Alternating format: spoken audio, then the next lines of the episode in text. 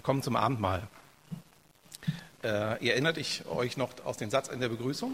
Ich bin ein geliebtes Kind Gottes. Ich möchte mit euch folgende Stelle zum Abendmahl lesen. Galater 4, Abvers 1. Allerdings weise ich euch auf Folgendes hin. Solange der Erbe noch unmündig ist, unterscheidet ihn nichts von einem Sklaven, obwohl er doch der künftige Herr des ganzen Besitzes ist. Er ist vielmehr Vormündern unterstellt und sein Vermögen wird von Treuhandern verwaltet, bis zu dem Zeitpunkt, den sein Vater festgelegt hat. Genau so war es auch bei uns. Als wir noch unmündig waren, waren wir den Vorstellungen unterworfen, die in dieser Welt herrschen und waren ihre Sklaven. Doch als die Zeit dafür gekommen war, sandte Gott seinen Sohn.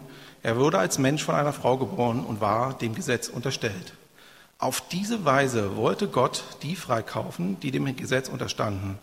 Wir sollten in alle Rechte von Söhnen und Töchtern Gottes eingesetzt werden.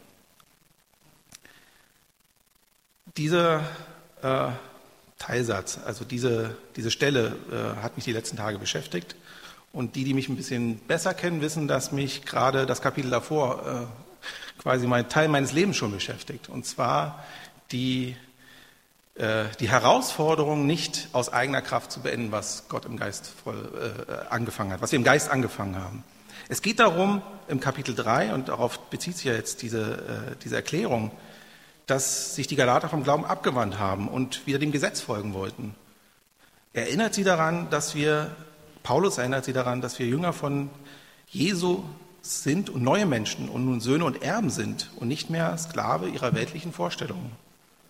Und ich kenne das nur zu gut. In meinem Leben ist es oft so, dass ich meinen Plan versuche zu verfolgen. Ich habe eine Liste, ich weiß, was ich tun will und merke erst sehr, sehr viel später, dass ich gerade gar nicht darüber nachgedacht habe, was Gott jetzt gerade von mir möchte. Äh, bin ich gerade im Glauben unterwegs oder versuche ich meine eigenen Vorstellungen und eigenen, eigenen äh, Gedanken hier umzusetzen.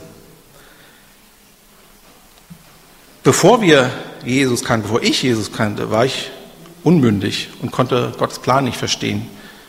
Jetzt kann ich ihn verstehen und trotzdem bin ich herausgefordert, immer wieder äh, von dieser Versuchung umzukehren und zu sagen, nee, ich möchte jetzt nicht dieses Opfer, das Gott gebracht hat.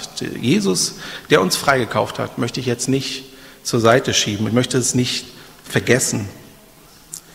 Wir alle können Sklaven unserer Vorstellungen, unserer Zwänge sein. Und Jesus gibt uns die Möglichkeit, durch sein Opfer Gottes Kinder zu sein und davon befreit zu werden und diese Freiheit zu nutzen, in Liebe zu leben. Ich möchte noch Galater 5, Vers 1 lesen. Zur Freiheit hat Christus uns befreit. Bleibt daher standhaft und lasst euch nicht wieder unter das Joch der Sklaverei zwingen. Paulus ruft uns nun auf, nicht nur uns, die Galater auch, unsere Vorstellung, also nicht mehr unter das Joch unserer Vorstellung der Gesetze zurückzukehren, sondern in das Gesetz der Freiheit zu gehen, damit Jesus Opfer nicht vergeblich war. Weil wenn das so wäre, dann, ja, dann bräuchten wir Opfer, das Opfer Jesu nicht. Und nun können wir mit Brot und Wein genau daran teilhaben, dieses Opfer wieder daran teilhaben, dass Gott uns befreit hat, an dem Tod und an der Auferstehung Jesus. Dadurch können wir in Liebe leben und wir können in, dem, in diesem ja, Bewusstsein uns von diesen Zwängen und Vorstellungen äh, ähm, befreien. Und entsprechend äh, Erben sein.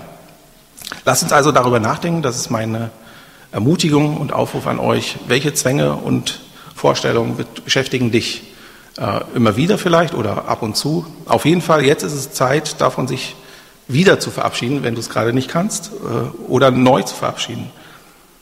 Es zählt nur noch das eine Gesetz, was Jesus uns gegeben hat, das Gesetz der Freiheit. Und da Rauf, äh, darauf möchte ich euch aufmerksam machen und nicht umsonst sagt Jesus ja auch, dass sein Joch leicht ist. Es ist leichter, sein Joch zu tragen, als das äh, der, des Gesetzes. Ich möchte für dieses Abendmahl beten. Lieber Vater Gott, danke, dass du alles unternommen hast durch dein Opfer, damit wir äh, befreit werden können. Befreit werden können, in Liebe zu leben, äh, befreit werden können. Ähm, dir, Jesus, nachzufolgen und dein Joch zu, zu nehmen und um nicht mehr unter den Zwängen und Vorstellungen von uns, der Gesellschaft oder unserer Erziehung zu leben zu müssen. Das Gesetz können wir, dieses Gesetz können wir nicht erfüllen.